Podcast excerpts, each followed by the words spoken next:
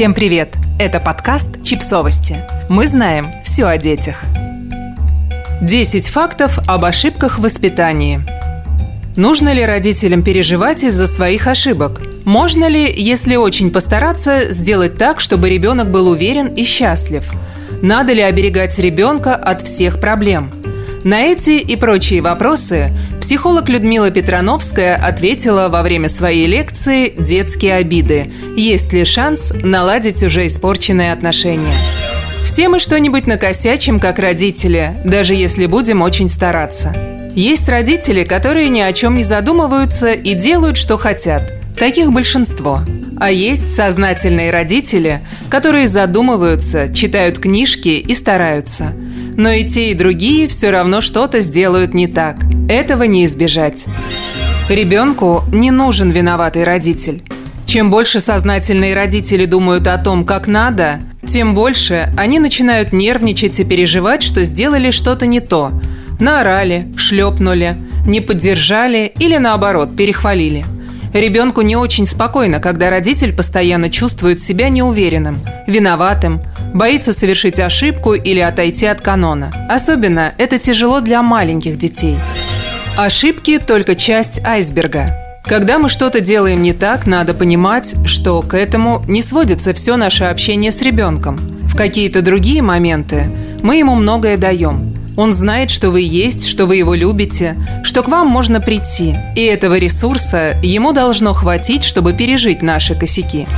Нет волшебного способа избежать проблем. У родителей есть убеждение, что если уделять ребенку достаточно внимания, прочитать все нужные книжки, все время держать себя в руках и так далее, то совершенно точно с твоим ребенком все будет хорошо. У него не будет неврозов, депрессий, суицидальных мыслей, нехороших отношений и неуверенности в себе. Это не так. Невозможно делать все правильно.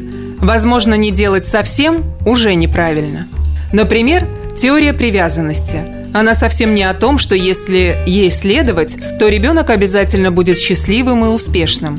Она про то, что если ребенка лишать чего-то важного, например, общения с родителями, или делать вещи, которые его сильно травмируют, то тогда могут быть проблемы. Это не из «задержалась на работе, накричала» или не так похвалила, а достаточно серьезные вещи. Серьезное разлучение, отвержение, насилие – то есть это про то, чего точно не надо делать. Речь идет про точку нормы снизу, а не сверху. Хорошо бы не врать детям. Детей ранит, когда взрослые начинают им врать. Их дезориентирует, когда взрослые говорят одно, а делают другое. Например, ребенку все время твердят «Мы же все для тебя делаем». А на самом деле ничего из того, что хочет ребенок, не делается, и его даже не спрашивают. В таком случае дети не понимают, чего от нас ждать и на что рассчитывать. Ребенок – это субъект, а не объект. Относясь к ребенку как к объекту воспитания, мы как бы отказываем ребенку в праве иметь свои особенности и делать свои ошибки. Конкретный ребенок может быть где-то более чувствительным или более тревожным – Люди приходят в мир со своими особенностями нервной системы и устройства мозга. И это не вполне зависит от нашего поведения. Один хулиганистый подросток, например, сказал нервничающий перед вызовом на педсовет маме «Мама, не бери на себя мои косяки». Большинство детских травм проходят без следа. Понятие «травма» стало толковаться очень расширенно. Это неправильно – не надо думать, что можно что-то не то сказать или не дать конфету, и вот уже травма на всю жизнь.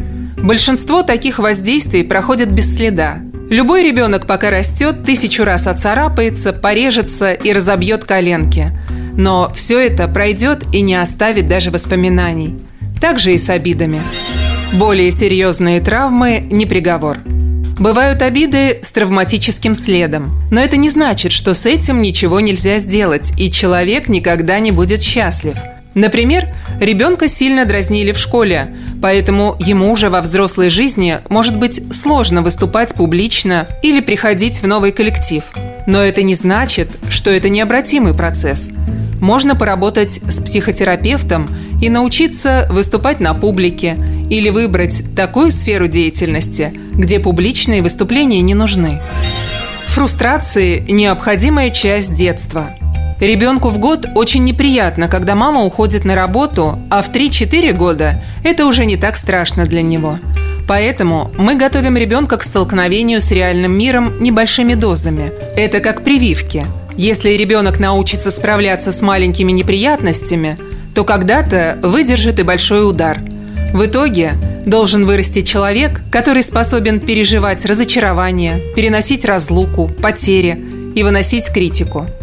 Если ребенка оберегать от всех фрустраций, то у него не будет опыта преодоления запретов, потому что ему ничего не запрещали.